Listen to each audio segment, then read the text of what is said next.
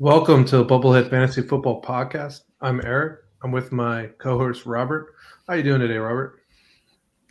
I'm doing good. We're just got back from a little bit of a vacation, so ready to jump back into some fantasy football here. Perfect, yeah. And what a day to do it, right? We're shooting just prior to the Hall of Fame game here, so quote-unquote real football, Robert, is about to happen.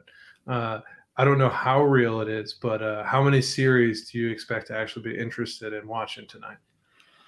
I would say maybe two. Yeah, I'm going to place the over-under at 3.5. Yeah, I would say maybe two because, I mean, it just depends, like, if they play Trevor Lawrence and if the starters play, I mean, we'll see. I'll be watching it. If there's football happening in early August, I have to watch something, Yeah.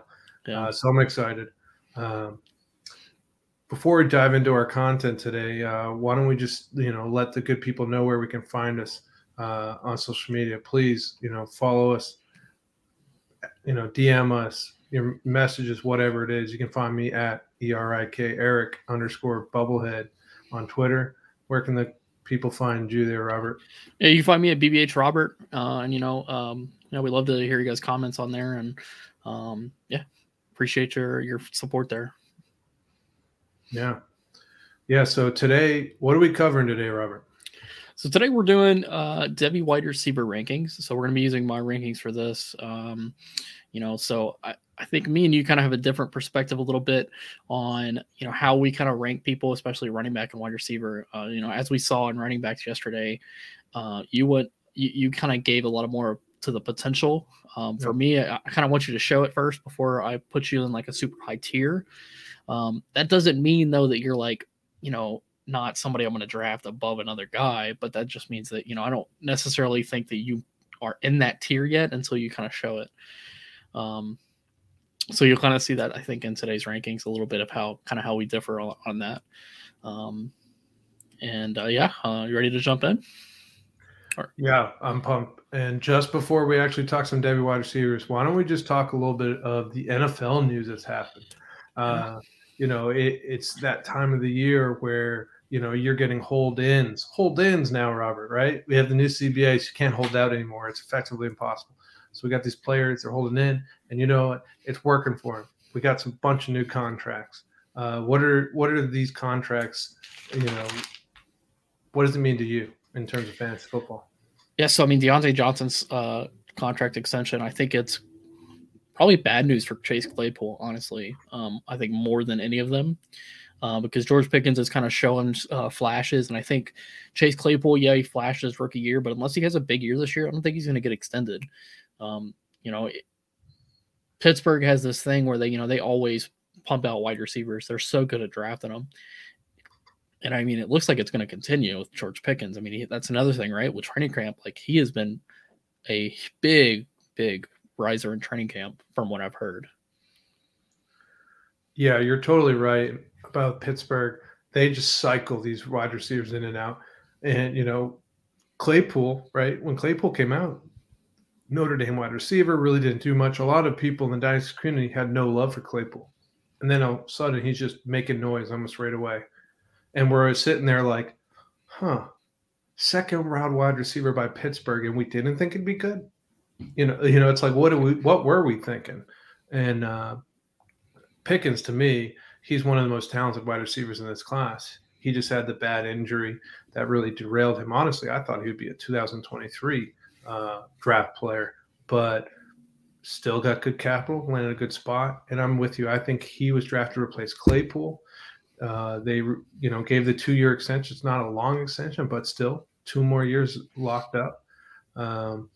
So Johnson's going to be there, and I think what you're looking at is Johnson and Pickens, is the next 2.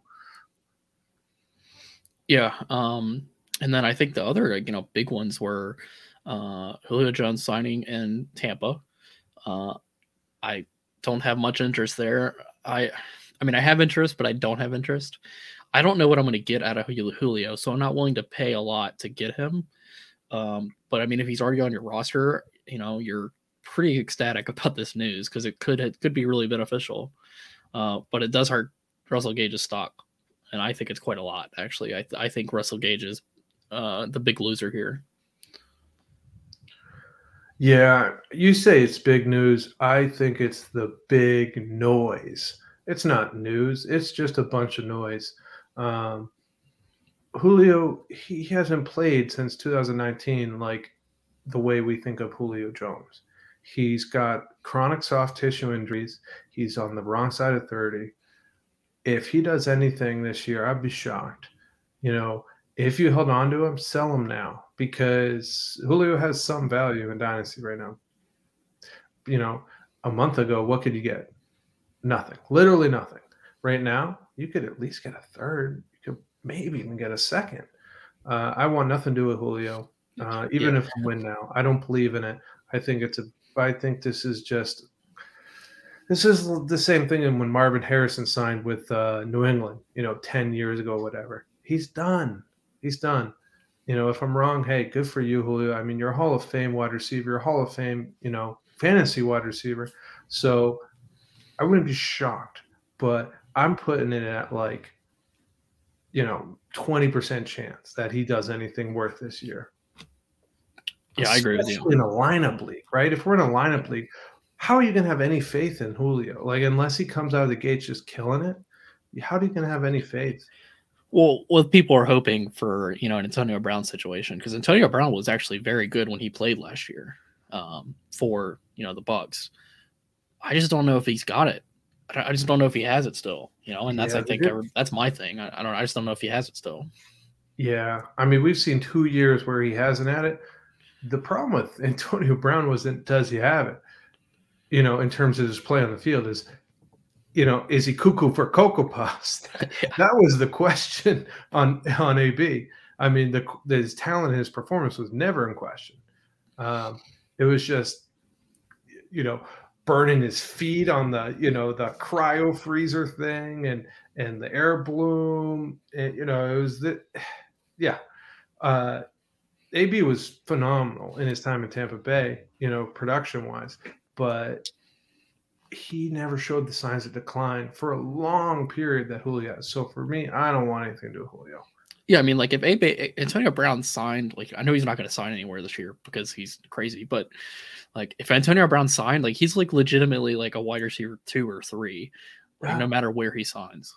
He's that talented. And he's not going to lie. In a couple leagues, I've picked him up just because it's he's that good. I really think AB could still play at a borderline Pro Bowl level. He's that good. It's just I don't know what it was. I think it was Levante's Burfitt hit back 4 years ago, his last game in Pittsburgh. He just got absolutely annihilated in the head. And ever since then, he's just been weird. He's doing all this crazy stuff. Yeah. Anyways, enough of old, 2010s wide receivers. Let's talk about these young bloods, right?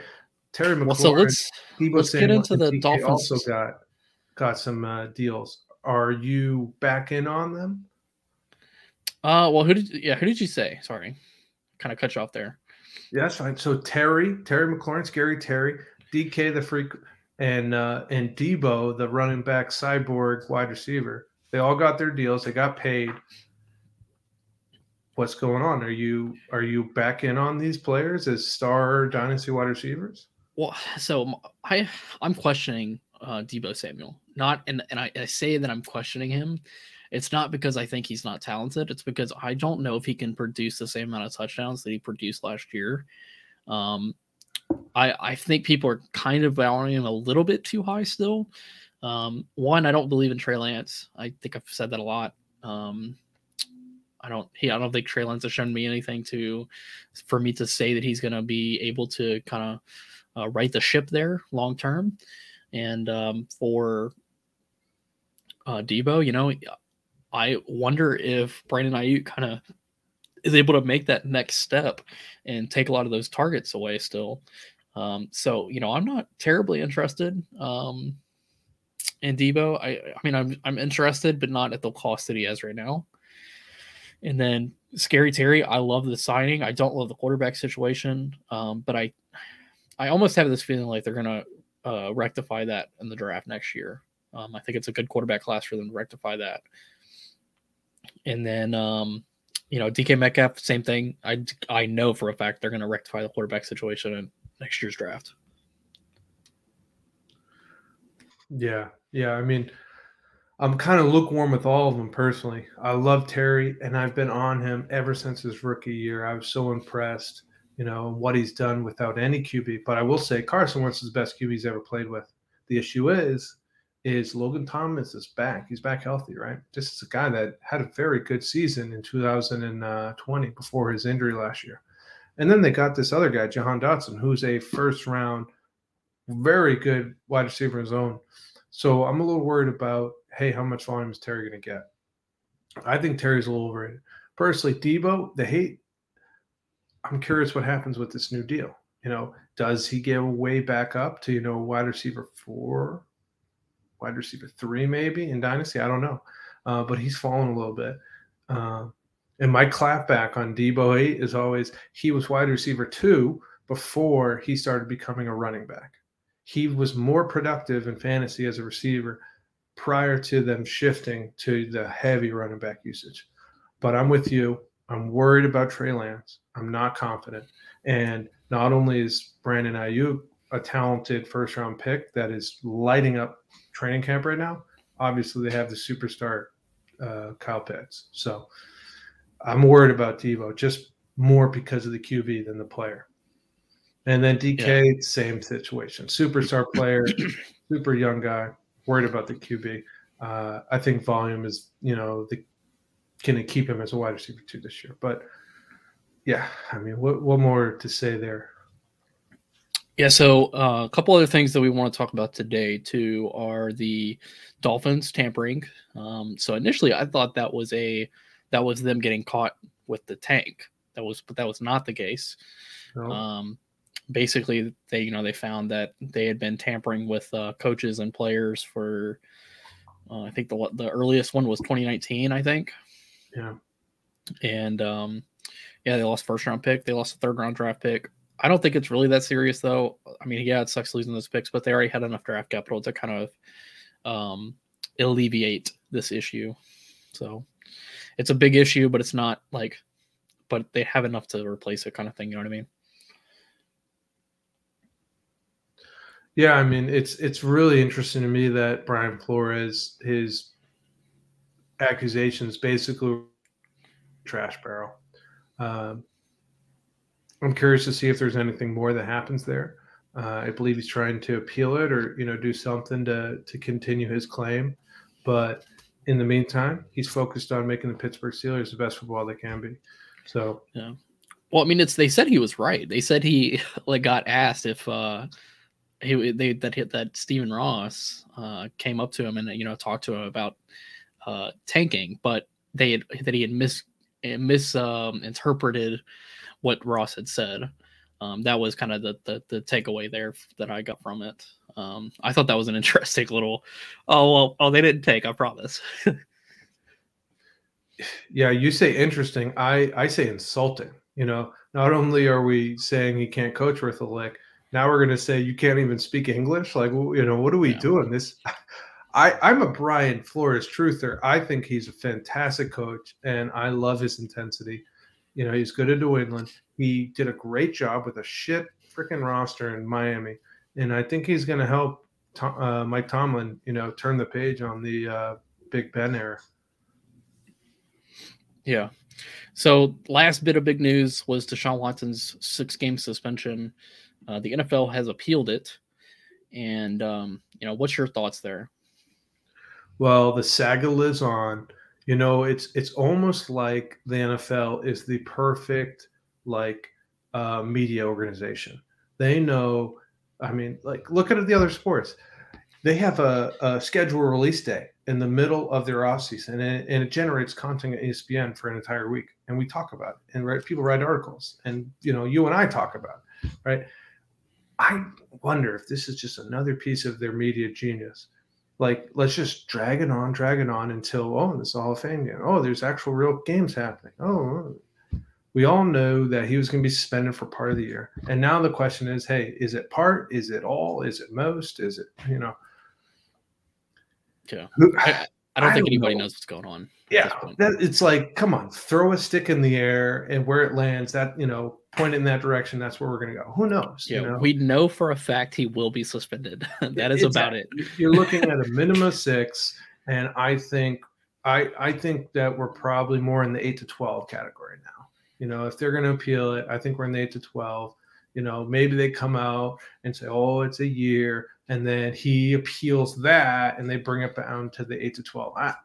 But again, like, Are we really going to keep speculating? Who knows? Like, you know, I'm not Adam Schefter. I don't have the commissioner on speed dial. I don't know what's going to happen. Yeah. All right. Well, you ready to jump into some Debbie wide receivers?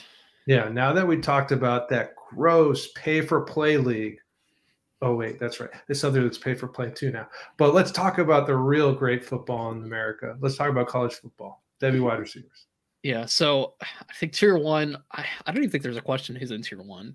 It's Jaxon Smith-Njigba from Ohio State, right? And I probably butchered that name. But, you know, Jaxon Smith, he's a great player. He's probably the best receiver. Honestly, he'd probably be the best receiver from the last, like, two classes if I had to guess. I think he has a legitimate top 10 potential. And depends, I guess, on how much of a run you go on wide receivers and or on quarterbacks and the top level defensive talent, right? This is an amazing draft, both on the offensive side of the ball and defensive side of the ball. So the only question of where he goes is, you know, with the quality of everybody else. This isn't going to be like 2022 draft where, you know, we're saying like, oh, well, because I don't think any of the guys that got drafted in 2022 were really top 10 talent, but they got drafted in the top 10 because the first round draft talent was just not there, comparatively to past years. Right. So, but yeah, I think this is the bona fide number one. Yeah. It's hard to talk up Jaxon Smith-Njigba, JSN, much more than has already been done. I mean, we already thought JSN was one of the best wide receivers in the country, and then the Rose Bowl happened. Yeah. And he broke every record you could for the Rose Bowl as a wide receiver. It was stupid. He had it was like 12 catches and 340 yards. It was insane. Yeah, I mean, you just saw the future of, Ohio State's offense right there. Yeah. So. And if you're really tapped into Ohio State, you would have known this was coming because early in the year, very early in the year, right? Garrett Wilson, my number one wide receiver 2022 class. And Chris Olave, I believe you're number 2, right, Robert? Your number 2 receiver? He was my number 2, yeah. Yeah, right? So these are receivers that we love, obviously. Obviously, they're both, you know, top of the first half draft picks. And they both said Jaxon Smith-Njigba is better than us. And in some interview early in the season. And I think he proved it this year. He showed it as a freshman. He had those moments where he just exploded out of the scene. And as a sophomore, he just blossomed into this amazing superstar. If I'm in a Devy startup, the question is, how high am I taking JSN? I think he's number 3 for me. Like, honestly, you could take him number 1 and I wouldn't think you're stupid. He's that good. He is, I think, bona fide. Just he's the next Jamar Chase. He's the next Justin Jefferson. He is a superstar.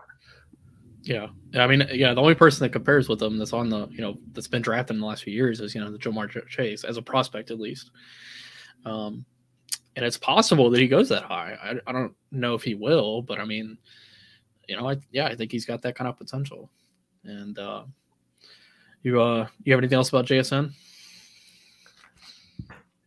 Trade the ship for him. You know, just go and get him. He's that good. And, you know, in a year from now, we're going to be looking at him as a top 5 draft pick in the NFL. He's that good. Yeah. All right. So next up is, tier 2. So I have Xavier Worthy, Kayshon Boutte, Jordan Addison, and Jermaine Burton.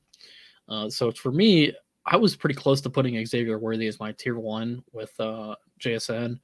I just want him to see it a little bit more. You know, he was a true freshman last year. I think he has supreme talent, but, you know, I just want to see a little bit more.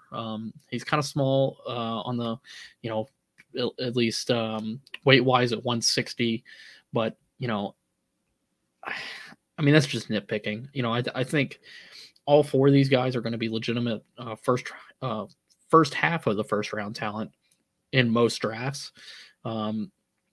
I wouldn't be surprised if Boutte, Addison, and Burton all go either in the tail end of the first round in this coming draft or even maybe in the second round. And that's just me saying, like, I love this next class across the board. I think Boutte has to answer the injury concerns that he had an injury last year, you know, and how does he come back from that? I think that's a big question there. Jordan Addison, he's coming to going to USC to play for Lincoln Riley. I think that means that he's going to jump up the board. And yeah, he was good at Pitt, right? But I think he's even better at USC. So, and then Jermaine Burton transfers from Alabama.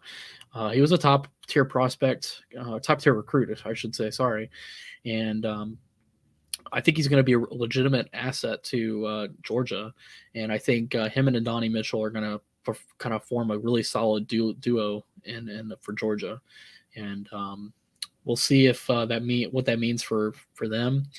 And the only thing I think is a question for him is the quarterback play. I don't really understand why you leave a guy like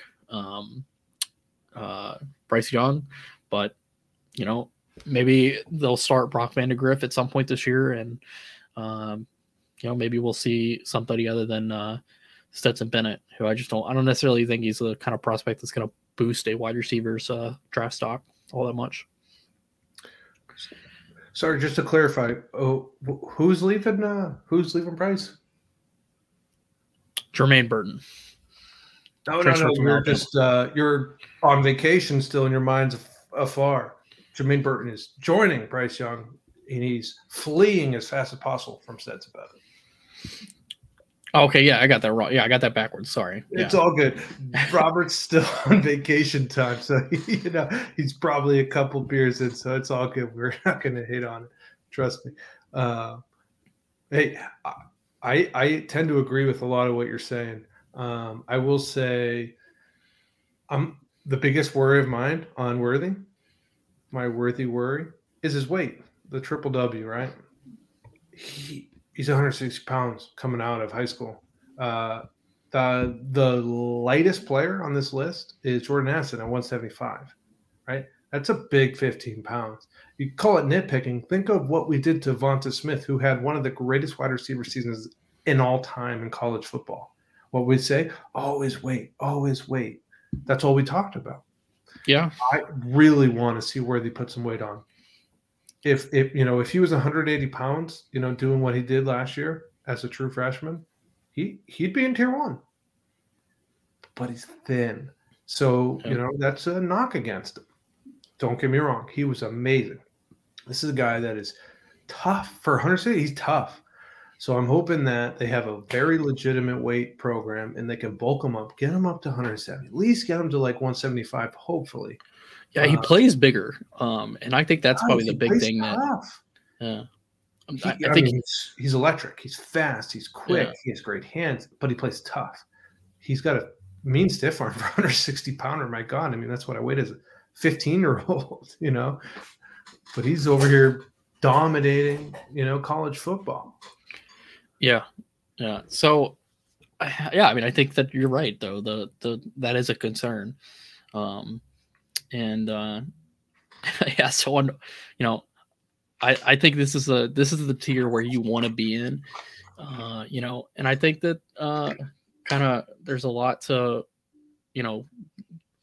gain from this tier. You know, this is a group that you could see them jump into the category for, you know, a top 15 pick, you know, in their draft class. So,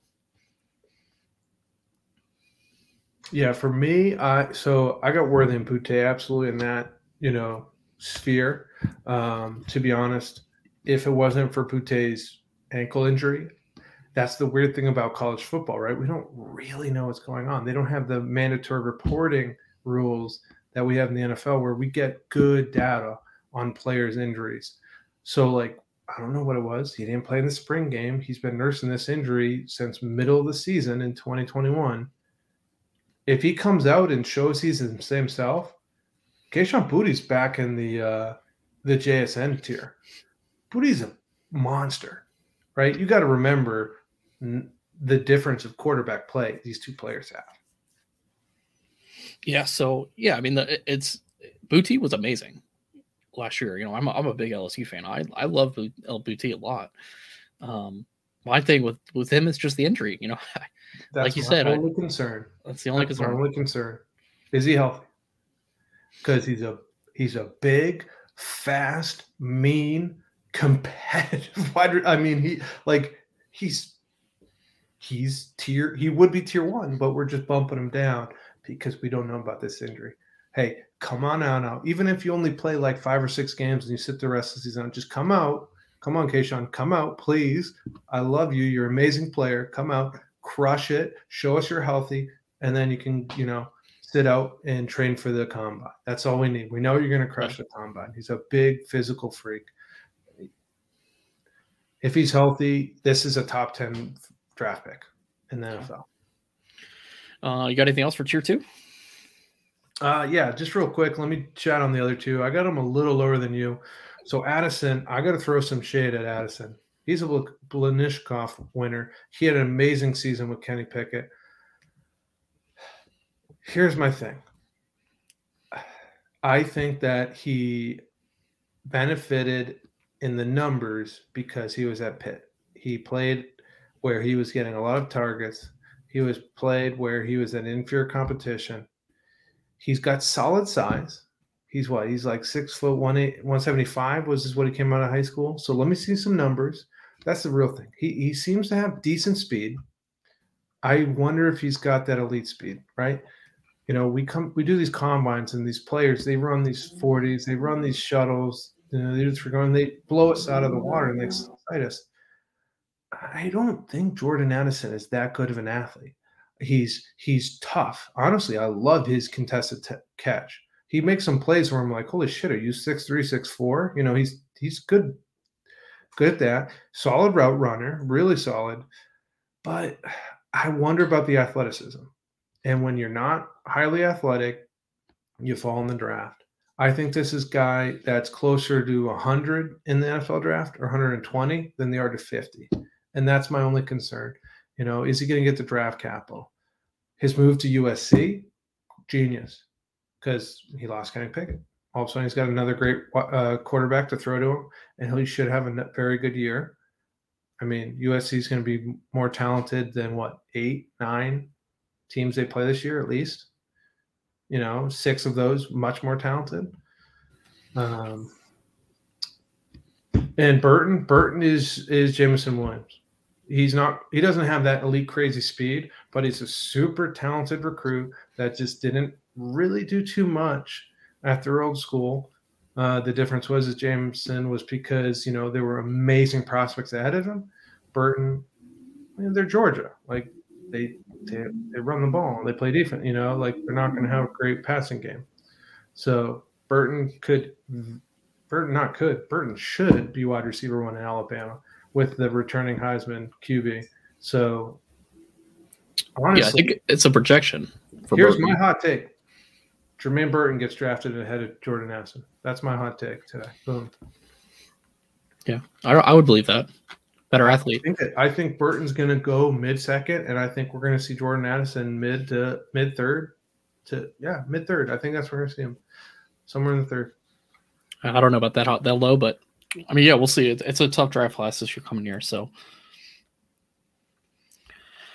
all right, for tier 3. So, you know, a lot of these guys. So Marvin Mims, Oklahoma. You know, I think he reminds me a little bit of a, you know, slightly bigger Hollywood, maybe a little bit slower. My big question for him is what happens now that Lincoln Riley is gone. Lincoln Riley has produced numerous NFL talent at wide receiver and quarterback. That's what he's known for, right? Now that he's left, I don't know what to think about Marvin Mims. What about you? What do you think about, you know, this list? What do you think about Marvin Mims? You're on mute. Yeah, let's talk Marvin Mims. Marvin Mims was dynamic with Caleb Williams. He really had some great moments last year. And he flashed legit, like, I'm raising my eyebrows talent because, you know, like you said, they've had a good stretch of Oklahoma wide receivers. And I was kind of dubious about Mims heading into last year, but he proved it last year. He could be really good. The question is quarterback, just like you said. Can Dylan Gabriel be good enough? Not even good enough. Can he be healthy enough? That's the issue with Gabriel. Gabriel's talented. Very talented. He's just had all these injuries that have put him on the sideline. If he can stay healthy, I could see Marvin Mims lighting up the Big 12 and being a top three, being a second round or a second day pick in the NFL draft. Yeah. He's quick. Yeah, we're talking about a new coach too. So, who knows what happens there in terms of, what does that offense even look like? I mean, yeah, you got Venables coming in. He's probably going to be much more of a ground and pound. Let's play hard defense. But I think he's a smart enough coach to realize, hey, this is my best pass catching weapon. I have a good pass catcher. Let me funnel some passes to him. I would not be surprised if Dylan Gabriel leads the Big 12 in passing. I think you'll be surprised with Oklahoma's offense. I think Venables is going to give the OC the reins. Yeah.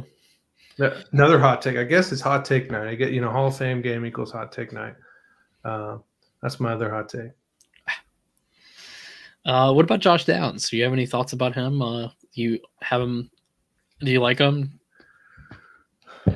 I got to be frank. I hate Josh Downs in terms of NFL prospect.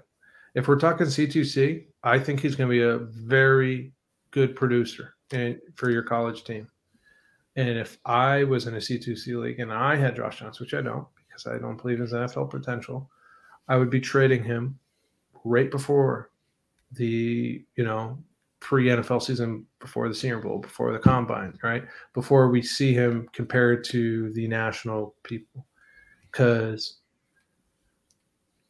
we'll probably get into it a little more as we go deeper onto this list. I am starting to abandon the do not scout the helmet mentality. UNC isn't producing wide receivers. Their good wide receivers they've had have been terrible. And I watch Josh Downs. He's a slot wide receiver who doesn't know how to beat zone coverage, right? If I want to have a slot receiver, they better be a master of identifying and then defeating zone coverage. I see a guy that just runs his route. He doesn't, right? He's against slot or zone coverage, and he's not even thinking. He's not looking around. Oh, let me break the route off. Maybe do this. Yeah, I mean, I think you're right. At the same time, I think he also was not on a great team, and I think that partially was the reason there. Now. For Downs, I think he's still a solid pick because I think he's still going to be, a second or third round pick in the NFL. I think all these guys are at least second round picks and third round picks. But I think, you think about Luther Burden and CJ Williams here that are on this list. They obviously have potential to go way higher than that. They both have potential to be tier one. I haven't seen anything from them. They're freshmen. And we talked about it for running backs. What do I look for in terms of, incoming freshmen at wide receiver? I want you to be a certain size, right? I want guys that are going to be, at least 6 foot, right around at least 180, 190 coming into to college. And, if you meet those two metrics and you look like somebody that's, able to run, then I'm interested. That's a solid prospect, a wide receiver. Once you get a little bit shorter, that's when it comes to you're kind of in that tier where, well, you might be a really good NFL or high school player, but your size, maybe does it translate to college? Does it translate to the NFL? You know, who knows? I think with this entire list, though, you know, I think it's a lot of guys that are the 2023 guys. I think those are guys that you know what they can bring. The 2024, I think all those guys are guys that are going to be, you know, increase in value. I think all of them could be tier two guys next year. Ja'Cory Brooks, I think he's going to take a big role in Alabama this coming year. And then Emeka, I think he's going to be the number two to JSN next year. So, and then Quentin Johnson had a very good freshman year as well. So, yeah, you know, and I'll stick on Josh Downs real quick. I agree with you. I'm looking at size and athleticism, and that's one of my big concerns with Josh Downs.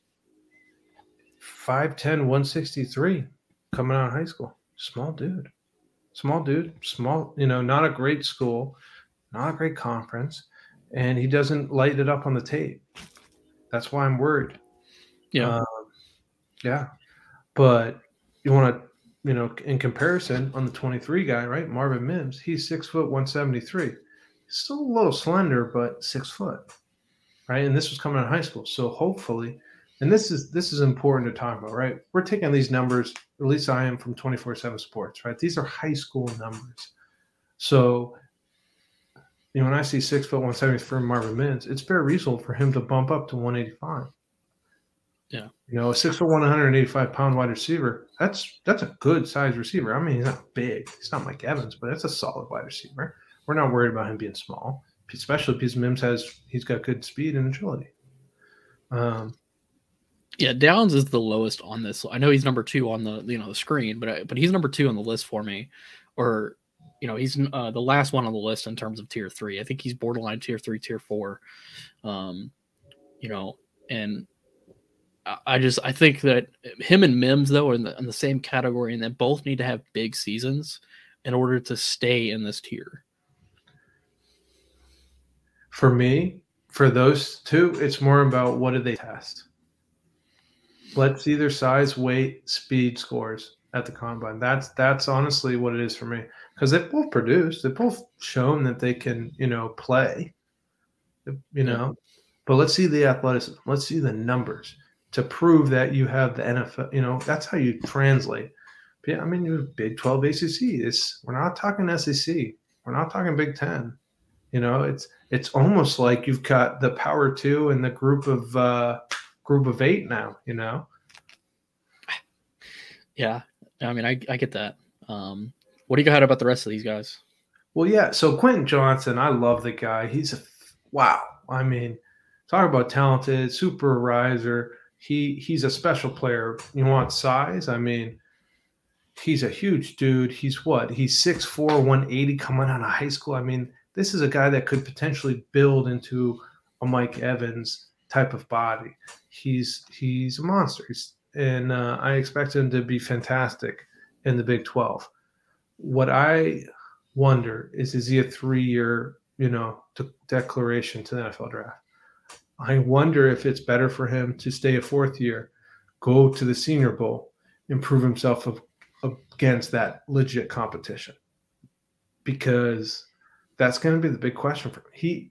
He reminds me of Jalen Tolbert almost a little bit. You know, this big, super talented wide receiver, but you're like, yeah, but who do you play against?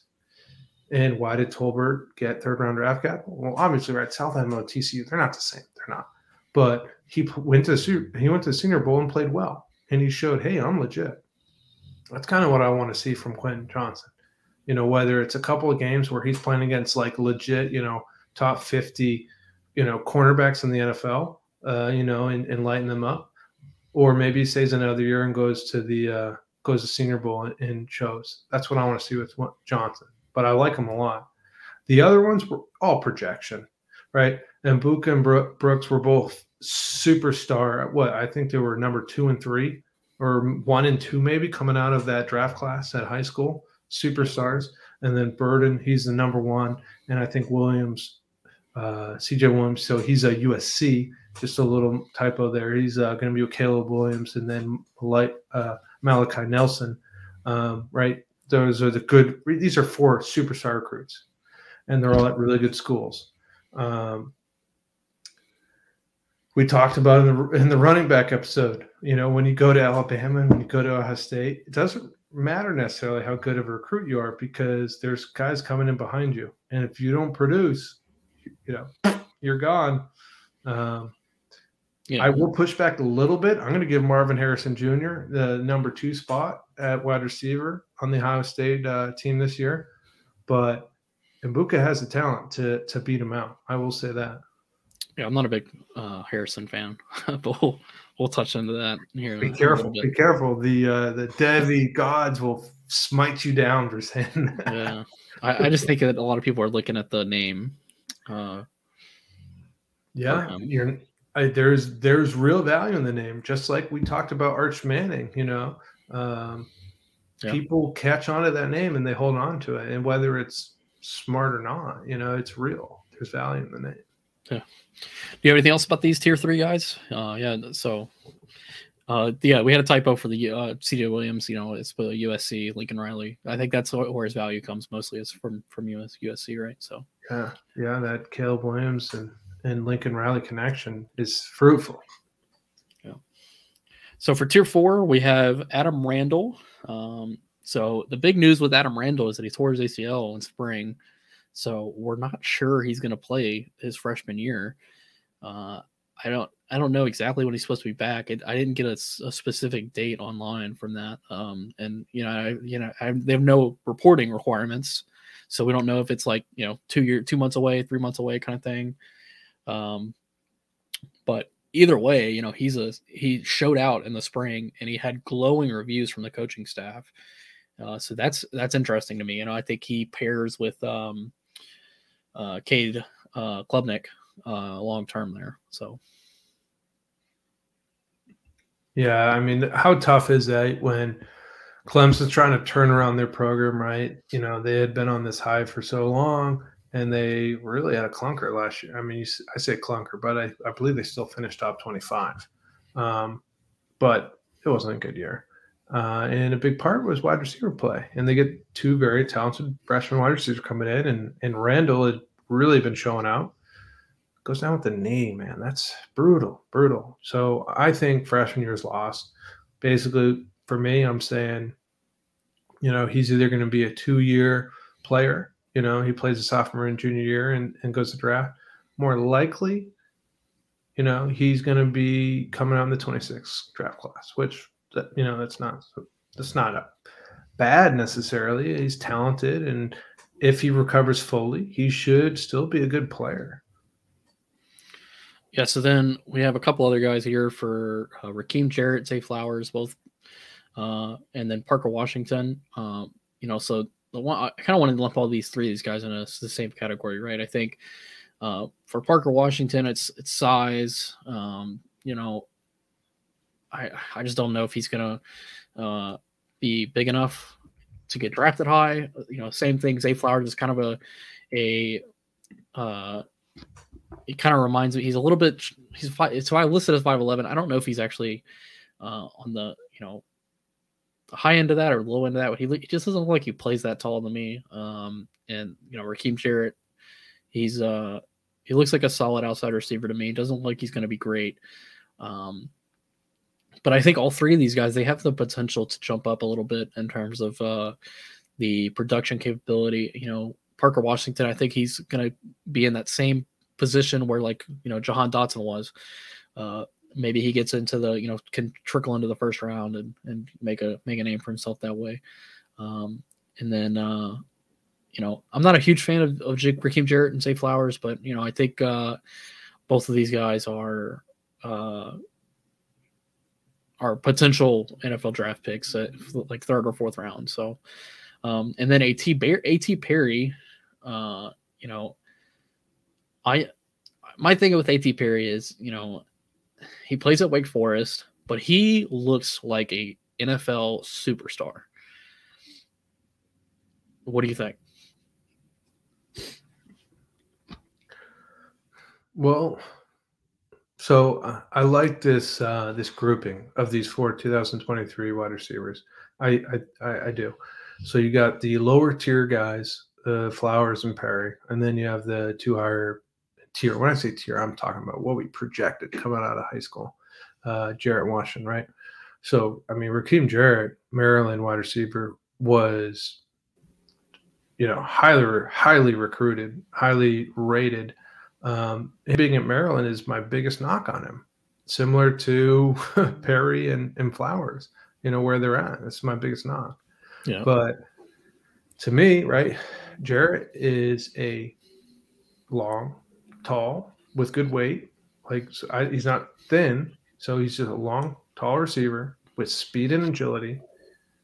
My issue with him is he's inconsistent. He shows inconsistent effort, and he shows inconsistent concentration as a catcher. He'll go and drop a ball where it's just like, it's like, bro, I could have caught that. Like, that was it was right there, and really, like, sure, the defender was there, but like, they weren't on you. And then there are other plays where he just makes an amazing catch. So that worries me a little bit. You know, it's like, hey, what's going on? Why are you making such, you know, why are you so hot and cold there? But he's talented. He really is. To me, Jarrett is the player that potentially could become the late riser in the draft process and go from a third-round pick to a high second. Probably not a first-round pick material. Parker, you say that you worry about the size, but he's honestly probably very similar size to his former teammate, Jahan Dotson. He, coming out, was 5'10", 201. Now, we can, like we said, we can't really trust these numbers till they're verified, but Dotson's official combine measurements was 5'11", 178. So they're probably actually pretty darn close in size. The question is, can he make that elevation to Dotson? Because Dotson was phenomenal for them last year. Yeah, I think Parker is an interesting riser. You know, right now I'm seeing him as a early day 3 pick, but with a great year, he could challenge for top 50, you know, in the NFL draft next year if he has a great year. Yeah, these are all potential risers for me. You know, I think with Parker, you know, I think you can compare him to Dotson, right? And that's my comparison for him. And I think that's where he needs to make his name, is like have a similar year to Dotson. And I had another typo here with Jakeem Jarrett for Maryland. So sorry about that. But, you know, let's, you know, I think with all these guys, like, let's see what happens. I think this is the potential rising tier. So. Yeah, that's a good point. Let's see what happens, right? We're on tier 4, right? And we talked about that with the running backs. Like, as we lower in tiers, it's like, all right, let's kind of adjust. Let's adjust our expectations here. The lower you get, the more risky we're getting, because it's very possible any of these 4 2020 receivers could be completely useless. But it's also very realistic that they could become the Sky Moore, Jahan Dotson, maybe George Pickens. I'm looking at you, Rakeem Jarrett, superstar high school recruit. Zay Flowers, excuse me. He's the lowest rated recruit in his class out of anyone on this list. I'm almost guaranteeing it. He's somewhere in the 1200s nationally. But he's shown a connection in BC that's been very, very good. And you know, it's not crazy to think that he could elevate. You know, he'd probably be a third-round pick at highest is my guess. But, right, we talk on C2C. I mean, he should have a great year. And then Perry, especially, we're talking C2C. Perry could be the number 1 freaking wide receiver this year in college football. In terms of fantasy football points, because we know that Wake Forest chucks the ball like crazy. Yeah. Do you have anything else about tier 4? You want to jump on to tier 5 here? Yeah, let's keep it moving. All right. So tier 5, a couple recruits and then a couple other guys that I think are going to be big producers in college this year, and guys that I don't necessarily think are going to be great NFL prospects at their current production or current level that I have. So, you know, those the two I'm talking about there is Marvin Harrison Jr. and Cedric Tillman. Cedric Tillman, he had a phenomenal year with Tennessee last year. You know, Tennessee, I think they're kind of one of the big rising offenses.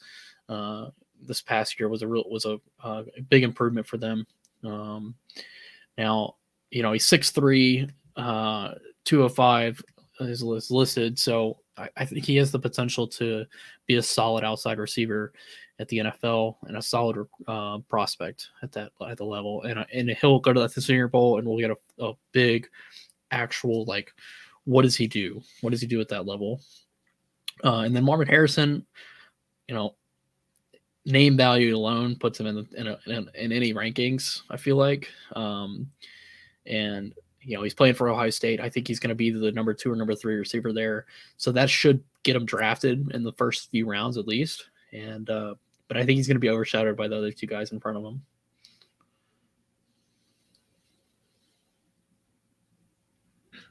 Is it my turn? Because I'm ready to come after you about Marvin Harrison Jr. You're lucky, Robert, that we're doing this, you know, you over there and me over here, because I think I'd fight you. Marvin Harrison Jr. is a star, all right? Let's just say this. He's my wide receiver 5 in Devy. You got him way down here in tier 5. You know, I think you're just trying to jab at me, honestly, at this point. Yes, there is some name value that's driving him a little higher than he should be. I agree. He's still a projection.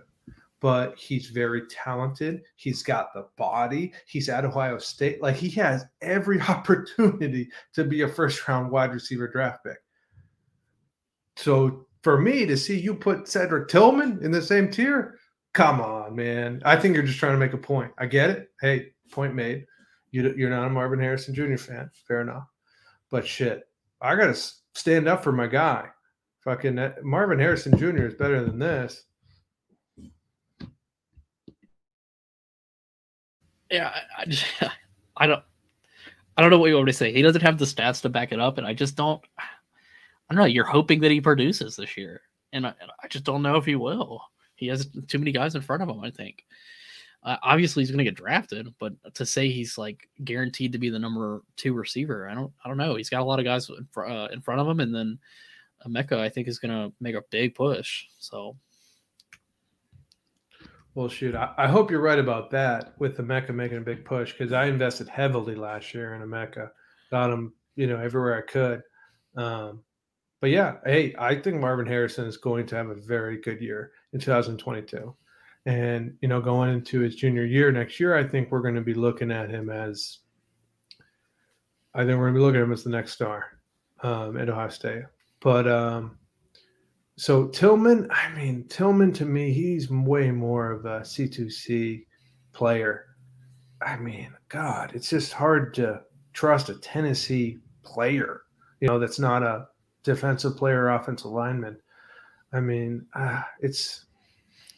But sure. You also have to think who has produced at Tennessee in the last, you know, 5-10 years from the offensive side of the ball, period. What quarterback have they had either, right? So like, I just think you're when you're looking at Tennessee and you're saying, oh well, they, you know, I don't know if he's going to be successful in the NFL. Well, I think you're kind of looking at it from like a past point of view with a bunch of coaches that are no longer coaching anywhere of note, and I don't think that's a concern right now. You know, I think this program at least is maybe not on the come up, but at least they're looking a little bit better than they were a few years ago. You know, I agree with you. Tennessee is absolutely on the come up. I definitely agree with that. But my point is Cedric Tillman would have to be the first of a line of, you know, right, if they are in fact on the come up and they're going to like create this like new resurgent Tennessee program, because, you know, for your youngsters out there, Tennessee used to be a fantastic fucking football team, right? Anyways, right, so if they're going to start producing NFL fantasy talent, Tillman would be the first. And that, you know, it's hard for me to buy into. But, hey, we're tier 5, so I'm not going to slam you hard on that. But, like, hey, what do you think about Velus Jones Jr., right? They were teammates together last year, and Velus Jones was better. I mean, Velus Jones also got drafted in the third round. Yes, he did. There's plenty of situations where, you know, that might be one of the top of the list where I would say people made bad draft picks. I don't know. Velus Jones Jr. might be getting drafted higher in the NFL than he's getting drafted in rookie drafts right now. Sure. I'm not trying to say, but what I'm saying more is that I think you're looking at a guy who could sneak into the day two group here. And that's the same thing with Marvin Harrison. Marvin Harrison also didn't produce anything yet. Cedric Tillman at least is a better producer. With Marvin Harrison, I think I think you're looking at the helmet. And I think with Marvin Harrison, he had a good game against Utah, but that entire offense had a good game against Utah. Utah was just atrocious defensively that game. So I think it's with Cedric Tillman. I think with this whole tier, at least with the 2023 guys, is you're looking at a group that could go higher, but they're probably, like for me at least, they're probably the lower tier recruits of the class.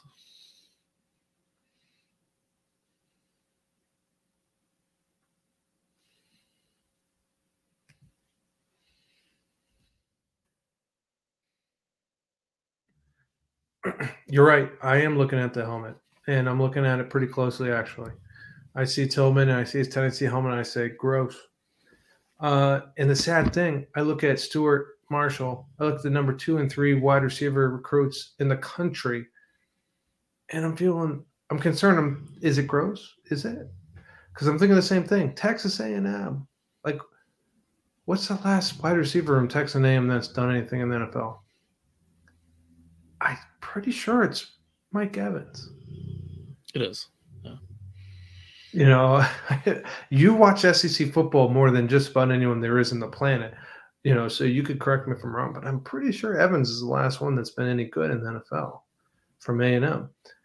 And Fish and Jimbo's just got this offense. It's like we talked about it again, right? It's once again, I guess I just repeat myself.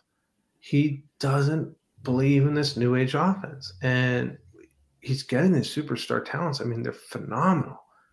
But honestly, if I'm drafting them in a Debbie or CTC league, I'm hoping they transfer, go to a place where they're going to be able to really be utilized, because these are phenomenal players.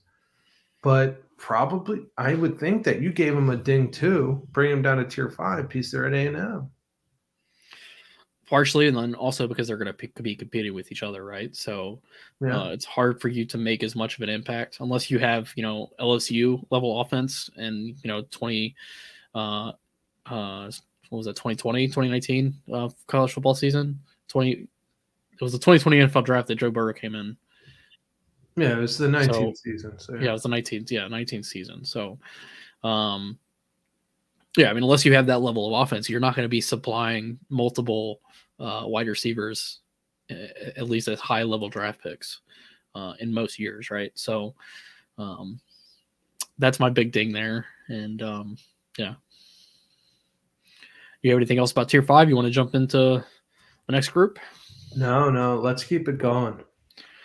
Yeah, so the next group here is the elite talent with the red flags. And then I made this specifically for J.A. Hall. I love the talent. I think he's like one of the most talented players. But the way he got kicked off of Alabama's team, like that whole situation, like I don't know if I'm interested at all.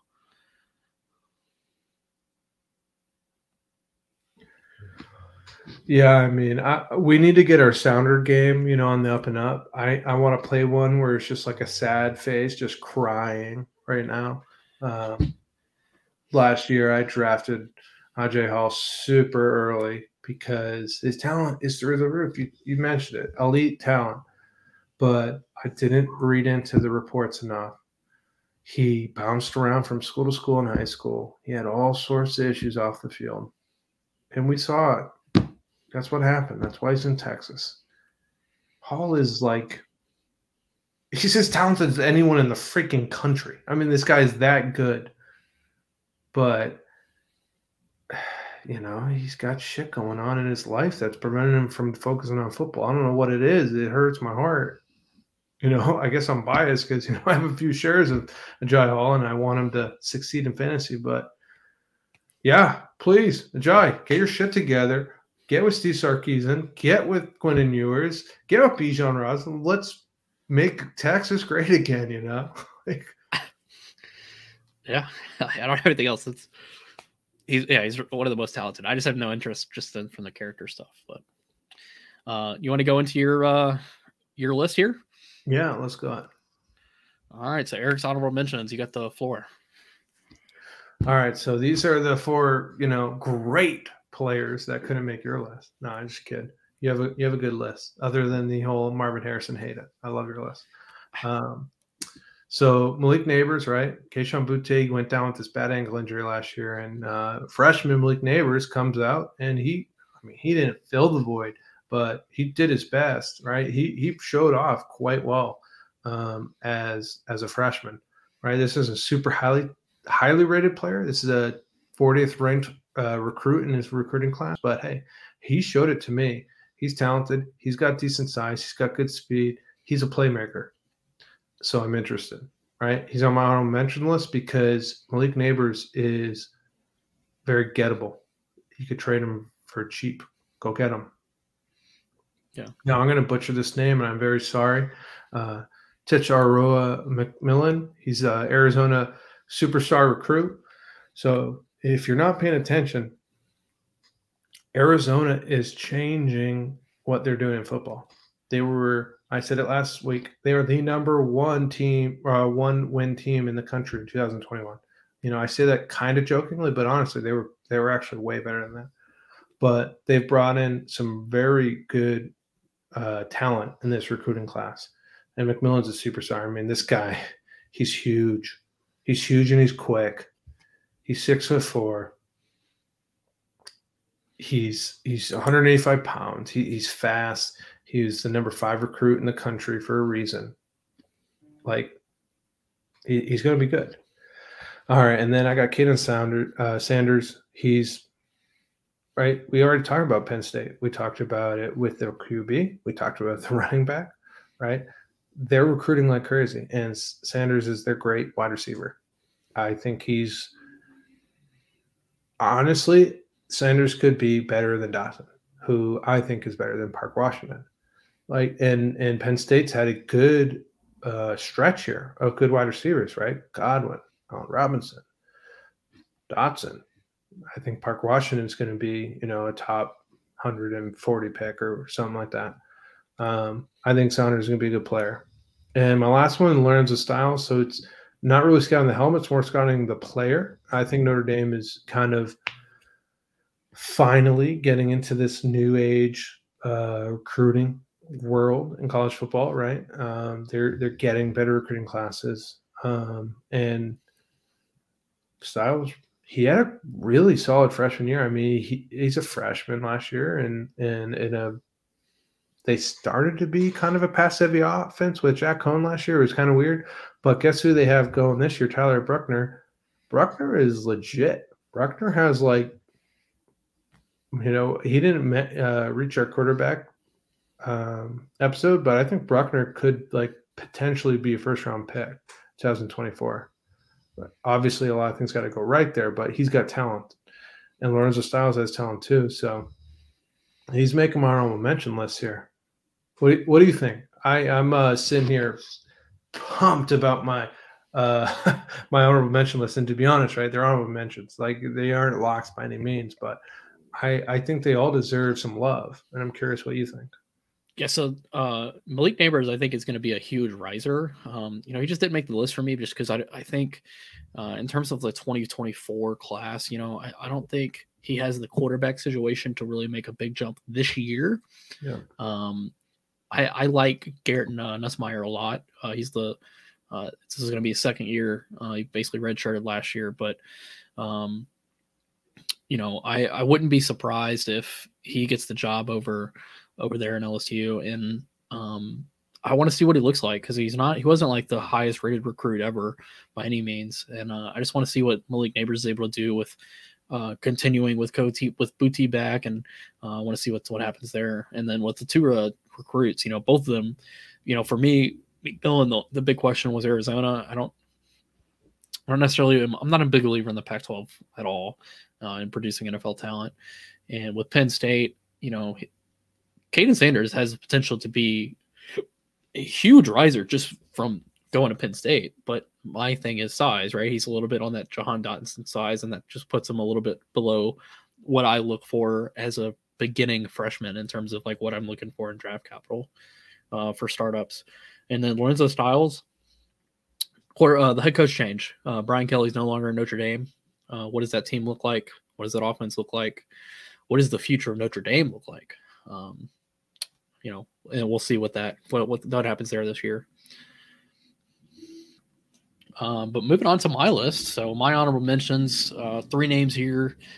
Nathaniel Dell from Houston, Dejon Stribling from Washington State, and then Wesley Grimes from Wake Forest.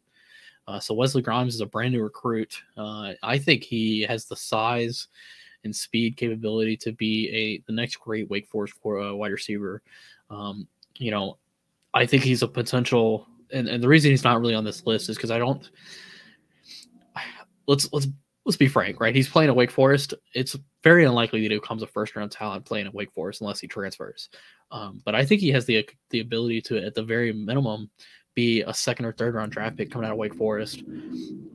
And then maybe even potentially, the type of guy that can get to a situation where he is a transfer candidate, and he goes like in Alabama, Ohio State, Georgia, whatever, and is able to get drafted in the first round from that.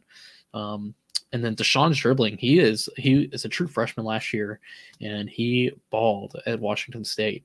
And I think he has the capability to continue to play well and become a very intriguing draft prospect in 2024, maybe 2025.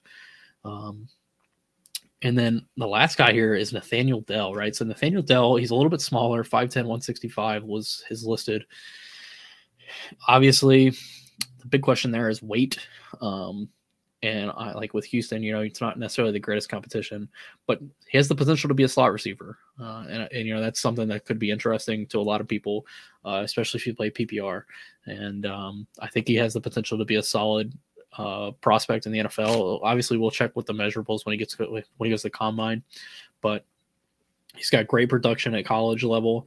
And I think he has the ability to jump up into a higher draft slot, depending on how he performs at the combine, kind of like Sky Moore, because Sky Moore, like Nathaniel Dell here, was not the biggest dude ever either. So,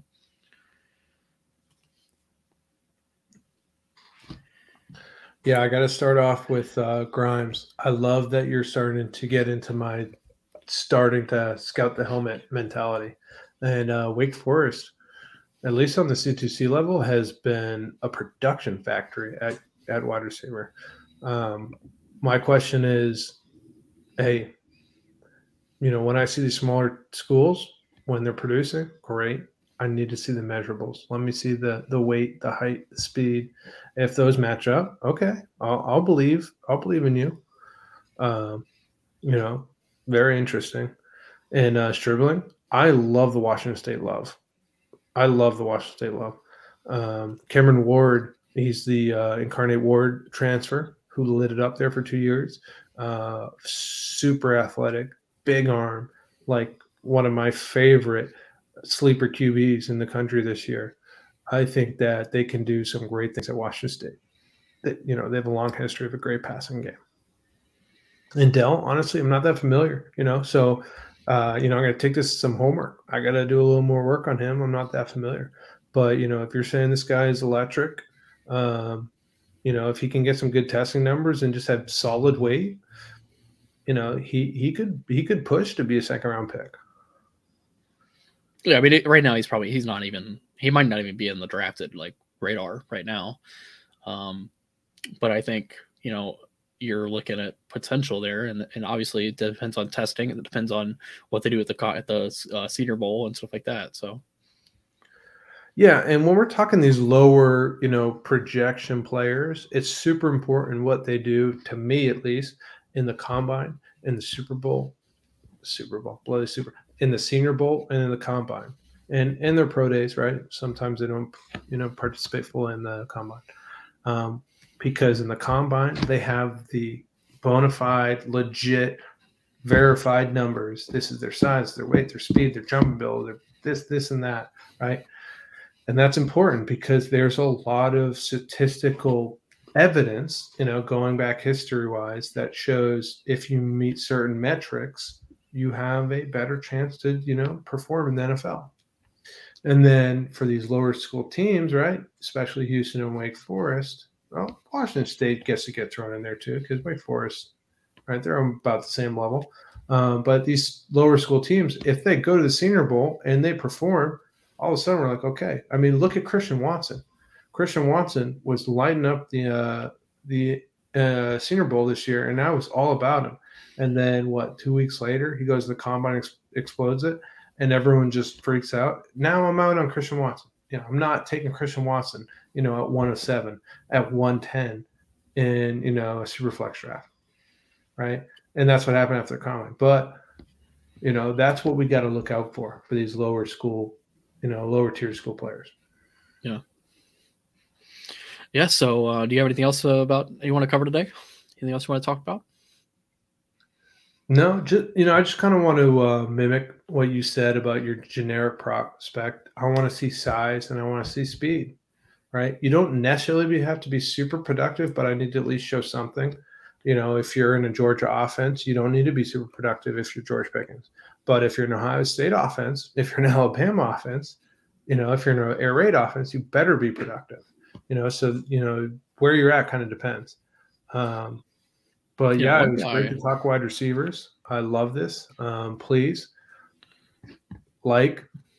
subscribe, follow the channel, follow us on the podcast, on the audio platform, wherever you're listening to us, please interact with us. We're so happy to have you. And thank you, Robert. This was a great episode. It was great to keep it going with you.